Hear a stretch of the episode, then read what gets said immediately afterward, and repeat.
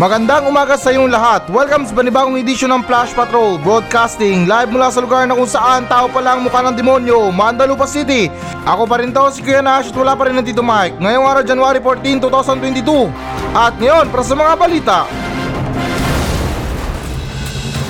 FDA binigyan ng special permit ang gamot na Bexvoid para sa mga kaso ng COVID na mild to moderate World Health Organization, sinabing ang paulit-ulit na COVID-19 booster ay hindi isang praktikal na estratehiya. Dating Supreme Court Justice Carpio, hinihayag na pag nanalo si BBM, maaaring hindi na mabawi ang bilyong-bilyong nanakaw at hindi na babayarang buwis. Hepe ng Comelec ibinasura ang ulat ng pag-hack bilang fake news. Bangko Sentral nagpabala na ang pag-print ng mga larawan ng mga papel de bangko ay maaaring magresulta sa legal na aksyon at pagkakakulong. FDA binigyan ng special permit ang gamot na Bexvoid para sa mga kaso ng COVID na mild to moderate. So, okay guys, na alinsunod sa ulat ng ABS-CBN News na maaring ma-access ng publiko ang COVID-19 treatment drug Bexovid, ang generic na bersyon ng Pfizer Paxlovid sa pamamagitan ng Department of Health at reseta ng kanilang doktor. Ito ay matapos sinabi ng Food and Drug Administration noong Webes. At dagdag pa dito, binigyan ng FDA ng Bexovid Ayos na si Bexovid ng Compassionate Special Permit. Sinabi ng officer in charge nitong si Oscar Gutierrez kay Pangulong Duterte sa isang tape briefing noong lunes ng gabi. At kalaki pa rin sa balita na to, ang gamot ay inilaan para sa banayad hanggang katamtamang mga pasyente ng virus na may edad 12 pataas. At ang Bexovid ay isang deresetang gamot. Maaari itong ma-access sa pamamagitan ng Department of Health at kailangan makipag-ugnayan ng publiko sa DOH at sa kanilang doktor para makakuha ng reseta. Gamot na lang para sa walang katapusang pandemya na to. Kailangan pa ng reseta? Ano bang klaseng ano yan, pagtugon yan sa pandemya na to?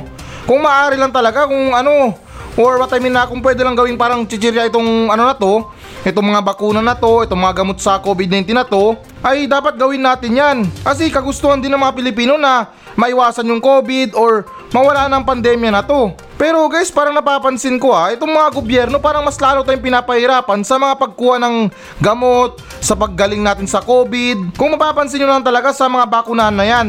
Nung dati ang daming etche boreche. Kailangan mo mag-online, kailangan mong pumunta dito, kailangan mong ganyan, pumunta doon, kung saan saan. Pipila ka ng pagkahaba-haba, tapos bandang dulo, sasabihin sa'yo, ay sorry, puno na yung kota. Balik ka na lang bukas or hanap ka na lang ng ibang vaccination site. Sa mga pagtugon natin sa pandemya na to, sana man lang padaliin ng gobyerno. Sa mga ganyang klaseng gamot, kailangan pa ng reseta? Okay lang sana kung lahat tayo mga Pilipino mayroong personal na doktor. Eh yung iba pipila pa. Titingnan pa ng doktor. Depende pa sa mood niya kung okay ba or hindi. Hindi naman sa nagre-reklamo ha, pero ang tagal na ng pandemya na to. Nakakapagod na ba kumbaga? Kung ano-anong klaseng gamot nang sinubukan natin, humantong na tayo sa mga pagturok ng booster shot, pangatlong bakuna, tapos itong gamot na to. Pero guys, na correction pala, um, kanina sinabi ko Bexvoid, di ba? Um, hindi ko lang alam kung shortcut ba to, pero nakalagay sa ano sa ulat ng balita, ang pangalan ng gamot na to ay Bexovid. Medyo parang nakakalito kung Bexvoid ba o Bexovid. Pero anyways na ako wala akong idea sa gamot na to pero um, malino naman na nabanggit dito na itong Bexovid na to ay isang generic ng Pfizer. Hindi ko lang maintindihan kung bakit na merong mga generic pa rin na mga gamot. Eh kung pwede naman na doon tayo sa mga branded kasi syempre para sa kalusugan natin yan, para naman sa paggaling natin yan, eh bakit pa yung iba nabibili ng generic eh kung meron namang mga branded. Alam ko naman yung pinagkaiba ng generic at saka branded. Um, yung generic uh, medyo mura yan tapos yung mga branded, uh, yun na nga medyo mataas yung presyo nila. Pero tulad ng sinabi ko na para naman sa kalusugan natin, or para naman sa paggaling natin, bakit natin titipirin yung sarili natin? Alam ko yung iba na walang wala talaga pero kung sa pangkalusugan naman, eh doon na tayo sa mas epektibo talaga. Hindi ko sinasabi na hindi epektibo ang mga generic pero syempre doon tayo sa mga branded talaga na talagang trusted na. Eh ito para sa mga mayayaman ha, kung pwede lang talaga na lahat ng mga kayamanan nila ipambayad sa pag-urong ng edad nila gagawin nila yan. Hindi ko nila lahat pero tingin ko na karamihan sa mga mayayaman ay gusto pang mabuhay ng matagal. Pero yun na nga, sa buhay natin ay talagang may limit lang. Kaya yung point ko lang dito na hindi ko lang talaga maintindihan kung bakit na meron pa rin generic na mga gamot. Tulad ng sinabi ko, usaping pangkalusugan ay talagang ano natin, talagang siguraduhin natin or maniguro tayo. Dahil mga gamot yan, iniinom natin yan. Pero by the way guys, na wala akong ganong maisip sa bagong gamot na to or hindi ko maintindihan gamot na to kasi parang tunog Becky.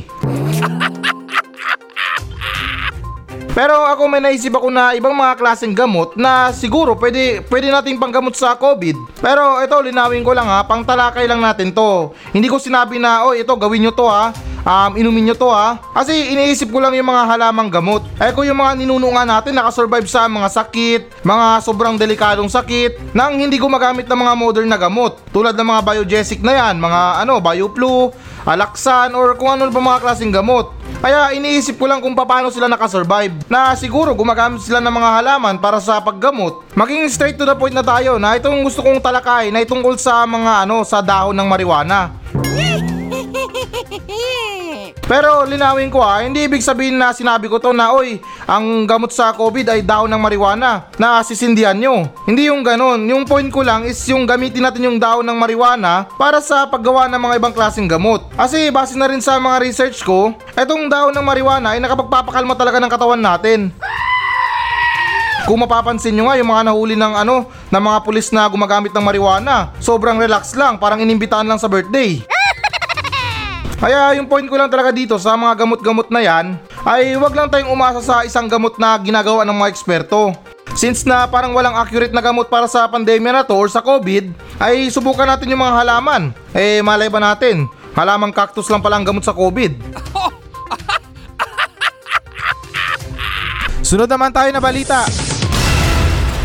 World Health Organization, sinabi ang paulit-ulit na COVID-19 booster ay hindi isang praktikal na estratehiya So okay guys, na alinsunod sa ulat ng Philstar na nagbabala ang mga eksperto ng WHO o ang World Health Organization noong Martes na ang pag-ulit ng mga booster dose ng original na mga bakuna sa COVID-19 ay hindi isang praktikal na diskarte laban sa mga umuusbong na variant at nananawagan ng mga bagong jab na mas mahusay na nagproprotekta laban sa paghatid. At dagdag pa rito sinabi ng isang ekspertong grupo na nilikha ng World Health Organization upang tasayin ang pagganap ng mga bakuna sa COVID-19 na ang pagbibigay lamang ng mga sariwang jab ng mga umiiral ng bakuna sa COVID habang lumalabas sa mga bagong strain ng virus ay hindi ang pinakamahusay na paraan upang labanan ng pandemya. Ang isang diskarte sa pagbabakuna batay sa paulit-ulit na booster dose ng original na komposisyon ng bakuna ay malamang na hindi naaangkop o napapanatili. Sinabi ng grupo na maaring kailangan na i-update ang mga kasulukuyang bakuna upang mas mahusay na matarget ang mga umuusbong na variant ng COVID tulad ng Omicron na mabilis ng kumalat at natukoy na sa 149 na bansa sa ngayon. Um, parang tama nga naman kasi parang ano lang yan eh, parang asukal lang yan na or what I mean na parang kape lang yan na dinagdagan lang ng asukal na mas lalo lang tumatamis at parang ano na, hindi na maganda na inumin. Mas okay kasi dito na gumawa tayo ng separate na bakuna. Yung pang booster lang talaga. Kasi parang delikado kung paulit-ulit na lang tayo tumanggap ng booster shot. Eh, ang kinalabasan natin dyan, hindi naman sa tinatakot kayo, para sa akin lang ha, ay ano, overdose. Kaya asa naman lang na itong mga eksperto natin or mga ibang eksperto ay hindi lang umasa sa mga booster shot dahil yun na nga na hindi yan practical na gamitin natin para sa ano pagsugpo ng pandemya na to. Huwag natin gawing parang droga or parang shabu itong mga booster shot na kung sa mga addict parang anong tawag nila dyan follow up. na kapag lobat na, ayun follow up na ulit. Kasi ito dagdag ko ha, sa mga pagiging practical yan, or what I mean na yung pagiging practical dito, ay hindi para sa pandemya. Kumbaga na parang anong tawag doon, yung hindi nagiging practical sa mga tao yan. Yung mga practical lang dito ay yung mga may-ari ng bakuna. Yan, sila ang practical kasi labas ng labas lang ng mga bakuna, eh parang hindi naman gaano tumatalab sa mga tao. Or yung ano, yung tinatawag natin booster shot. Pero linawin ko ha, naiibsan siya kahit papano itong mga booster shot na to. Pero hindi talaga siya accurate sa paggaling ng tao or para maiwasan yung COVID. May mga tao pa rin na tinatamaan ng COVID kahit na naka-booster shot na. Yung ikinaganda lang doon ay parang nababawasan yung delikado sa kanila. Pero parang hindi pa rin nabibigyan ng solusyon yung problema talaga natin. Yung main point talaga na tapusin ng pandemya na to. Kasi sa ginagawa natin or parang ginagawa nila, ay parang tumatanggap lang tayo ng gamot para sa mga high blood natin. Sa madaling salita, parang ano, ginagawa na tayo ng maintenance. Hindi naman sa pinagmamadali kayo, pero um, tama naman talaga yung ano, yung World Health Organization. Huwag tayong umasa sa mga booster shot na yan dahil talagang pag sumobra yan, baka kasi na magiba yung kinalabasan. Siguro isa or dalawa para sa akin okay na yan. Pero kung paulit-ulit na lang na parang maintenance, di kaya na umikot yung ulo natin dyan parang sa palabas na exorcist? Masama rin kaya ang sobra na kapag nasobrahan ka, hindi naman sa tinatakot ulit ha, or tinatakot kayo. Pwede tayong mabaliw sa mga dose na yan, or yung booster shot na yan. Kaya tama nga talaga na i-update na lang yung mga bakuna or gumawa na lang ng ibang bakuna na tinatawag natin para sa booster shot nang sa ganun na hindi naman mag-match yung ano natin, yung bakuna natin sa katawan natin. Dahil tulad ng sinabi ko, eh, parang asukal lang yan sa kape. Mas tumatamis lang tapos papangit na yung lasa. Kaya wag lang puro booster shot or puro lagay ng asukal lang. Samahan din natin ng tinapay, parang pagkakape lang talaga. Na merong kape, merong coffee mate, tapos asukal, tapos tinapay, at yung last sigarilyo or yosi. Ayan, talagang perfect combination yan para sa almusal at saka merienda. At sana naman lang guys na nagets niyo yung explanation ko tungkol sa mga kape na yan or yung coffee term ko. Dahil hindi yan literal na pagkakape lang ha. Yung tinutukoy ko dito is yung pagiging komportable ng isang tao sa mga gamot. Eh kayo daw, magkape daw kayo ng walang asukal at saka coffee mate. ba parang hindi kompleto or parang hindi ka satisfy? Kaya kung binuo natin yan, may coffee mate, may asukal, tapos dagdag pa yung tinapay at saka yosi, ay perfect combination yan para maging condition yung katawan natin. Sapaw lang yung yosi doon ha, para sa mga hindi nagyoyosi, ay okay lang yun. Eh para lang naman sa mga nagyoyosi yun. Kasi tulad ko, na may bisyo din sa mga yosi, ay talagang perfect combination yan para sa akin na habang nagkakape ay nagyoyosi. Sunod naman tayo na balita. Dating Supreme Court Justice Carpio, inihayag na pag nanalo si BBM, maaaring hindi na mabawi ang bilyong-bilyong nanakaw at hindi na babayarang buwis. So, okay guys, na alinsunod sa ulat ng Inquirer Net na maaaring hindi na mabawi ang 328 bilyong halaga ng ill-gotten wealth at hindi na bayarang buwis mula sa pamilyang Marcos kung maalal bilang Pangulo si dating Senador Ferdinand Marcos Jr. sabi ni dating Supreme Court Associate Justice Antonio Carpio noong Webes. At dagdag pa rito sa One Sambayan Tapatan Media Forum, Sinabi ni Carpio na maaaring i-abolish ni Marcos ang Presidential Commission on Good Government na pangunahing nakatalagang bawiin ng ill-gotten wealth na naipon ni dating Pangulong Ferdinand Marcos Sr. at kanyang mga pamilya, mga kaanak at mga nasasakupan. Okay, so ito, talk about about Marcos na naman. Alam nyo, para sa akin ha, ito, unaan ko na ulit kayo ha. Excuse lang talaga sa mga solid fans ng, ano dyan, BBM dyan. Hindi naman sa sinisiraan, pero ito, based on my opinion lang, at ulitin ko ulit, ah, wala akong kinakampiyan sa mga partido na yan, sa mga oposisyon, or kung anumang klaseng aspirant yan para sa gobyerno. Seryoso guys na itong programa ko na Flash Patrol ay wala tong kinakampiyan. Hindi po ako bayaran para siraan yung isang tao. Kahit nga piso, wala pa akong natatanggap. Bukod sa sinasahod sa akin dito. Kasi yun na nga na ito para sa mga bobo dyan na binabash talaga ako. Wala po akong kinakampiyan na mga ano na yan, mga aspirant na yan. Yung mga tao sa gobyerno dahil para sa akin lahat-lahat dyan. Pare-pareho din mga sakim. Ang tagal na naghihirap ang Pilipinas, ilang tao na nakaupo dyan sa posisyon. Wala pa rin pagbabago. Puro pang sariling interes lang. Kung meron man nagbago, yung buhay lang nila. Kaya muli na ulitin ko ha, para sa mga bobo dyan, na talagang binabash ako araw-araw, nakakasawa na. Sinasabi antay Marcos ako, sinasabi na antay Leni ako. Pakialam ko sa mga tao na yan, hindi naman sila nagpapasahod sa akin ha. May pakialam ako sa boss ko. Kaya ganun pa man na ito ulitin ko ha. Sa mga ganyang klaseng akusasyon na yan, ako medyo naniniwala ako na kapag inasuka, ina, inasukan, inakusahan yung isang tao sa mga pagnanakaw, 80% dyan na may katotohanan. Kasi sa tagal-tagal na ng issue ng about sa Marcos na yan, bakit hanggang ngayon, um, parang dinidiin pa rin sila. At saka ito hindi naman sa panghihimasok ha, ano ba talaga ang yaman or negosyo dati ng mga Marcos? Hindi ko lang maintindihan kung bakit na mayaman sila. Sa mga listahan nga ng mga mayayaman sa Pilipinas, hindi kasali yung Pangulo. Kaya para sa akin na hindi yata matibay na dahilan, yung pagiging isang mayaman talaga na yung trabaho ay Pangulo lang. Hindi naman sa nila lang. Nakapagtataka lang talaga kung saan nanggaling yung yaman nila, yung pera nila. Tapos ito sa mga nagdaang mga buwan, napabalita na itong si Bongbong Marcos ay namigay ng tulong sa mga nasalanta ng bagyo. O mantakin nyo yun ha. Anim na taon na walang trabaho pero nakapagbigay ng pera or milyon-milyong pera. Ang tanong dyan, saan nila kinuha yung pera? Huwag yung sabihin na sila yung version 2 ng Bangko Sentral. na kung anytime pwede maglabas ng pera. Pero anyways, sa mga issue na ganyan na exit na ako dyan dahil yun na nga, sino ba naman ako para idiin talaga mga ganyang akusasyon, eh ako, doon na lang tayo sa talagang may alam or mas nakakaalam tungkol sa issue ng mga Marcos. Doon pa lang sa hindi pagbayad ng buwis, malaking issue na yan or malaking pandaraya na yan. Mantakin mo, kalit-lit na negosyo ng mga tao. Talagang hinahanapan ng buwis or sinisingil ng bungis. Ay, bungis.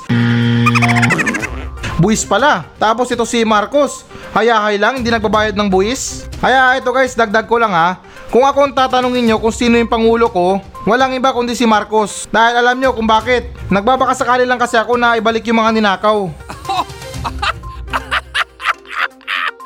Hindi, charot lang. Wala akong presidente. Dahil bakit ako mamimili? Eh kung parehas naman malinis yung hangarin nila. Oh, di ba may punto? Bakit tayo mamimili ng ano natin, ng kandidato natin kung sa mga pangangampanya nila ay puro maganda naman yung mga sinasabi nila? Saan ba kayo nakakita ng aspirant na sinasabi na ako pag nanalo ako, sisirain ko buhay nyo, sisirain ko ang bansa na to? Di ba wala? Lahat naman puro magaganda yung mga sinasabi nila. Eh doon na ako sa kanilang lahat. Kung baga kung sino manalo sa kanila, eh di yun na. Nakadepende na lang yan kung gagawin nila yung mga sinabi nila or itupad nila yung mga pinangako nila. Pero ganun pa man guys na talagang sadyang delikado kapag nanalo si Marcos. Ulitin ko ha, hindi naman sa paninira. Sa mga akusasyon niya pa lang, sabit na siya eh. Hindi niya binabayaran yung buwis niya. Para lang siyang rich kid dyan or hindi naman kaya nagpapanggap na mayaman dyan na sa mga social media, naka Starbucks, naka iPhone, pero hindi nagbabayad ng utang. Sunod naman tayo na balita. Hepe ng Comelec ibinasura ang ulat ng paghak bilang fake news. So, okay guys, na alinsunod sa ulat ng CNN Philippines na itinanggi kamakailan ni Commission on Election, Comelec Chairman Sheriff Abbas na nakompromiso ang sistema ng poll body at idiniin na medyo imposibleng ihak ang hindi umiiral na impormasyon. Batay sa kanilang initial na assessment, sinabi ni Abbas na hindi nangyari ang napaulat na paghack sa mga server ng Comelec. Ika niya ay immediately called IT department to check our system kung may breach. After an hour, bumalik sa akin at sinabing medyo negative. Fake news ang balita. It is quite impossible na mahack ang isang data na hindi pa existing. Kagad akong tumawag sa departamento ng IT upang suriin ang aming mga sistema kung may paglabag. So, yun naman pala eh. Bakit niya kailangan mag-explain kung yung data nila hindi pa na na-exist or hindi pa nag-exist? Tapos ang usapan, bakit siya mag-explain, di ba? So, parang meron siyang kino-cover dito or parang hinala ko lang na siguro parang sabi-sabi lang talaga na ay wala, hindi na-hack yung ano namin. Wala pa kasi, hindi pa nagagawa. Tulad ng sinabi ko eh, kung wala pa namang ginagawa o hindi pa nagagawa, bakit tayo mag-explain? Marahil nung isang araw na natakil na natin to or napag-usapan na natin to, pero yung pinagtataka ko lang dito, bakit sila parang guilty kung wala naman talagang nahack sa kanila? Baka naman totoo na nahack yung system nila. Ay nako, sinasabi ko sa inyo, buti pa yung sistema ng burger machine. Kahit patulog-tulog yung bantay, walang nahack. Partida, hindi kailangan ng IT. Pero anyways guys, speaking sa mga hacking na yan, ito talaga yung napakadelikadong matutunan ng isang tao. Kasi when it comes to word na hack, siguro yung lumalabas sa isipan nyo, naagaw yung account or ano ba, nakuha, nanakaw, Oo, merong mga ganong sistema sa mga pag-hack. Pero napakadelikado yan kapag natutunan ng tao. Kasi isipin nyo ha, um, kaya nilang pasukin yung sistema nyo o yung system nyo nang hindi nyo nalalaman. Mapunta lang tayo sa mga personal information. Yung mga tinatago nating sekreto, mga video, mga secret message. Kung napasok yan ng isang hacker, talagang napakadelikado kasi pwede niyang kontrolin or pwede siyang magmanipula sa account mo. At kaya niyang baliktarin na ikaw yung walang access tapos siya meron. At saka meron din mga napapabalita na meron din mga Pinoy hacker. Pero tingin ko sa mga ganyan, siguro 2 is to 10 ang meron tayo sa Pilipinas. Dahil yun na nga, napakahirap na pag-aralan nitong ano na to, itong mga pag-hack na to. Dahil hindi lang siguro basta IT ang kailangan mo dito or pag-aaral sa IT. Dapat meron ka ring utak kriminal. Hindi naman sa sinasabi na hacker ako pero tingin ko talagang napakahirap na gawain ito pero tiba-tiba ka kapag na, ano ka, nagtagumpay ka. Pwede ka manghack ng mga account number ng ano, ng mga bank holder. Tapos yun na, magsimula ka ng mangulimbat ng pera nila. Kung sa mga gobyerno kasi, hindi ko yun masasabi na sila ay mga hacker. Dahil yung mga hacker, tago yung mga ano nila, pagkatao nila. Nakatago lang yan sila sa dalawang pangalan, or isang number. Yan yung mga alias nila or mga code nila. Or ano ba yun, yung code name nila. Kung sa gobyerno kasi, yan, hindi yan hacker para sa akin. Lantarang pagnanakaw yan. Kung mapapansin nyo sa mga pagpapagawa ng kalsada, nandun pa yung ano nila, yung pondo nila kung magkano ginastos nila. Or what I mean na gagastusin nila. Partida, nandun pa yung itsura ng nagpapagawa. Pero ano, hinukay lang nila pero hindi nila tinapos. Kumbaga ano, kumuha lang ng pondo. Mga ayos na kalsada sinisira. Parang tanga eh. Or parang baguhan sa droga na walang magawa na nilaban ulit yung mga bagong labang damit. Pero ganun pa man guys na mabalik tayo sa balita na to, iniisip ko lang kung ano bang pwedeng mangyari kung mahack yung system ng Comelec. Marahil siguro na wala akong alam pero parang wala namang mangyayari di ba? At saka kung totoo man na nahack yung system nila, napakatanga naman ng hacker. Sa dinami-daming pwedeng i-hack, dyan niya pa talaga ginamit yung skills niya. Kaya ako kung magiging hacker man ako, halimbawa lang ha kung papalarin na maging hacker ako, papasukin ko yung mga bank account ng mga korap na gobyerno. Tapos lahat lilimasin ko at yung pera na makukuha ko ay ibibigay ko sa mga Pilipino na mag-aala superhero ako tapos hindi ako magpapakilala. Kasi alam ko itong mga korap na gobyerno, mahihirapan yan sila na magreklamo kasi yun na nga, nakaw yung mga pera nila. Alangan naman na i-report nila sa pulis na oh si ano, nanakawan ng trilyon. Syempre yung mga tao magtataka, uy, paano ka nagkaroon ng trilyon? Sunod naman tayo na balita. Bangko Sentral. Nagbabala na ang pagprint ng mga larawan ng mga papel de bangko ay maaaring magresulta sa legal na aksyon at pagkakulong.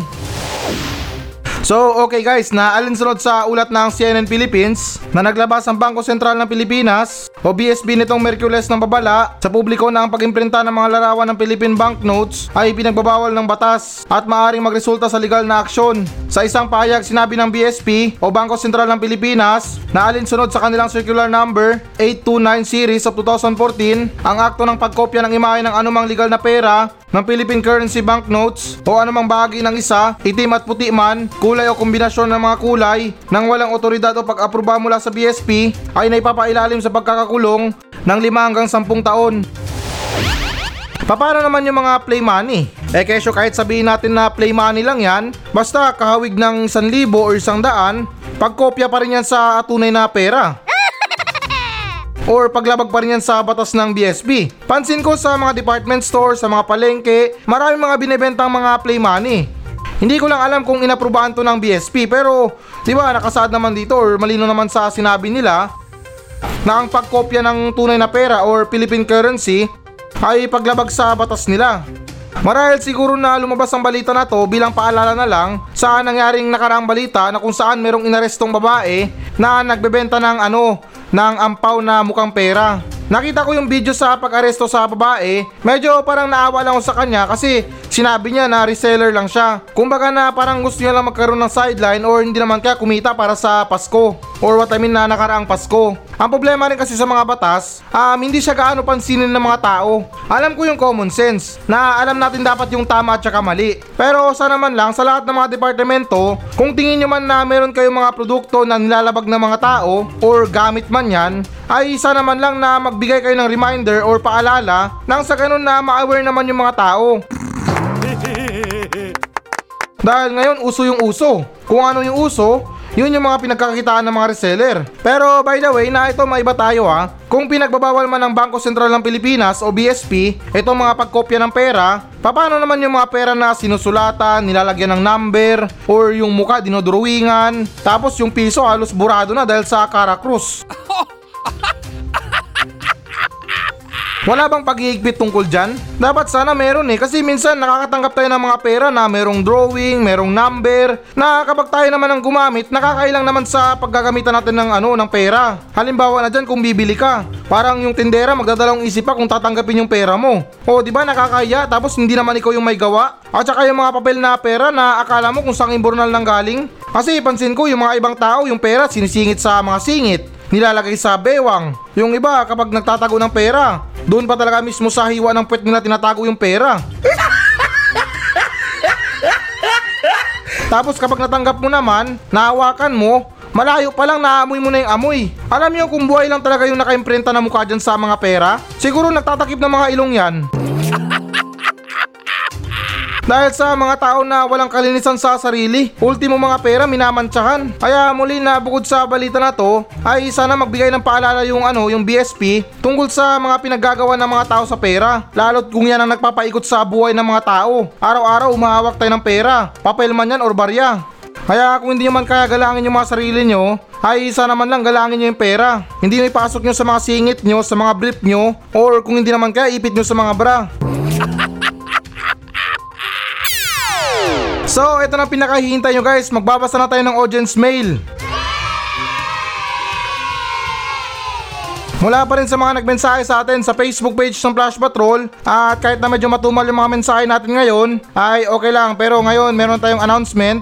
Kasi guys na nakalimutan ko bang banggitin sa inyo kahapon na starting this year yung episode ng Flash Patrol ay 5 days na. Monday to Friday na tayo. Parang nakalimutan ko kasing banggitin kahapon eh. Kasi nangangamba ako na baka ngayon walang makikinig kahit na alam ko naman siguro wala siguro nakikinig pero okay lang at least na gusto ko lang iparating sa inyo na yung Flash Patrol natin ay Monday to Friday na starting this year hanggang sa makulong na ako at saka mamatay na ako Consistent na yan this year. Pwera lang kung a-absent ako or meron akong importanteng ano, importanteng dahilan para maka-absent. Hindi, joke lang. Na syempre, ang mga sakit-sakit na yan na hindi natin maiiwasan sa panahon ngayon ng pandemya. At okay, so ito, wala nang paligoy-ligoy pa. Magbabasa natin ng audience mail dahil natatain na ako. Ito, special message mula sa basher. Since na parang bumibigat na yung mga mensahe sa atin ng mga basher na hindi ko gaano binibigyan ng pansin. Pero ngayon, wala tayong mensahe mula sa audience. Kaya ngayon, babasahin natin yung mensahe ng mga basher. Eto, nagmula kay ano, hindi natin bigyan ng pangalan ha. Para naman na may safety pa rin siya kay paring Jonel kasi baka kulamin ni paring Jonel yan. At ito yung sinabi niya. Pwede bang tumigil ka na sa kalokohan mo? Ang sakit mo sa tenga, grabe. Nakakairita ang boses mo. Kung nandito ka lang, pinabarangay na kita. Huwag kang piling sikat dyan. Wala ka namang followers talaga. At saka yung mga humahanga sa'yo, halatang mga walang pinag-aralan. Humahanga sila sa isang katulad mo. Sa programa mo na to, wala namang benefits na makukuha. Kaya itigil mo na ang kaibangan mo na to at pwede bang itiko mo na yung bibig mo, masakit sa tenga, grabe. Pangatlong bili ko na to ng radyo. Yung dalawa nasira dahil sa'yo. Hinampas ko ng baseball bat dahil nakakairita ang boses mo. Kaya wag kang pilingero dyan, tumahimik ka na. Huu, grabe ang anghang. Grabe talaga no, yung mga mensahe sa atin ng mga basher. Kaya talagang iniiwasan ko na magbasa ng mga mensahe nila dahil yun na nga talagang um, hindi naman sa sinasabing naapektuhan ako pero syempre sa mga ganyang klaseng mensahe ay parang bumababa din yung pagkatao ko dahil parang feeling ko tama naman sila na pangit yung boses ko, wala akong ganong pinag-aralan, wala akong ganong alam, puro salita lang ako, wala naman talaga akong alam. Oo, sa mga ganyang klase, inaamin ko yan, na talagang wala naman talaga akong alam. Pero hanggat sa makakaya ko, hanggat sa kaya ko pala, ay nire-research ko yung mga sinasabi ko. Nang sa ganun na hindi naman talaga ako magmukhang sinungaling sa inyo. Yun lang naman ang gusto ko eh, at saka ayaw ko mag-imbento dito. Pero anyways, na itong tungkol sa sinasabi niyang walang benefits na makukuha daw, ano ako may-ari ng kumpanya para bigyan siya ng benepisyo? Bigyan siya ng SSS, pag-ibig at saka PhilHealth? Hoy, excuse me, sinasabi ko sa'yo, kung gusto mo ng totoong benepisyo, magtrabaho ka. Baka wala kang ang trabaho eh. At least ako kahit na medyo matumal ay nagsusumikap ako sa buhay. Kahit minsan na napapagalitan ako ng boss ko, ay okay lang, tinatanggap ko naman. At saka para sa mga basher ko, okay lang magmensahe kayo sa akin. Kahit ano, pwede yan, babasahin natin yan kapag wala akong oras. Hindi, joke lang. Kapag may oras ako. Kasi may karapatan naman kayo na magmensahe sa akin kung ano ba talaga yung tugon nyo, kung ano ba yung nirereklamo nyo. Okay lang, kahit na masakit, babasahin ko yan. Pero gusto ko lang i-remind sa inyo na meron ba kayo nakukuha sa mga ganyang klaseng pag-uugali? Siguro nung mga bata kayo na sobrahan kayo sa palo, kaya ang sama ng ugali nyo. Ang gulo na nga ng mundo, ang gulo na nga ng bansa natin. Hindi pa kayo makikisaya sa programa ko? Baka masiraan kayo ng bait niyan. Alam nyo kasi na itong programa ko ay for entertainment lang naman to. Huwag nyo namang seryosoin to. Dahil comedy news show to. Kung gusto nyo talaga ng accurate na balita, Magpunta kayo ng ABS-CBN, GMA. Doon, doon kayo magbasa ng balita or manood. Sabay takutin nyo na rin yung sarili nyo dahil sa pandemya na to.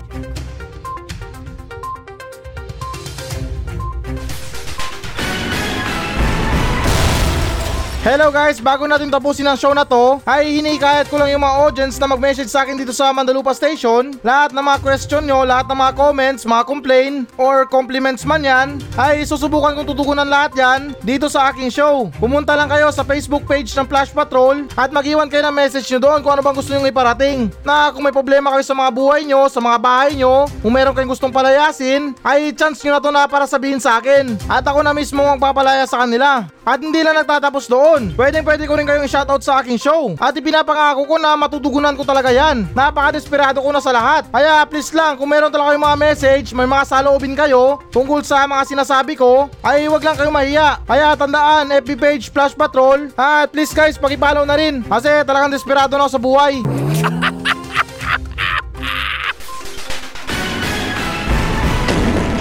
So yan muna mga balita ng Flash Patrol sa araw na to. Maraming salamat sa pakikinig. Ako pa rin to, si Kuya Nash. At maraming salamat ulit. Wala pa rin si Tito Mike. Masayang masaya ako. At goodbye!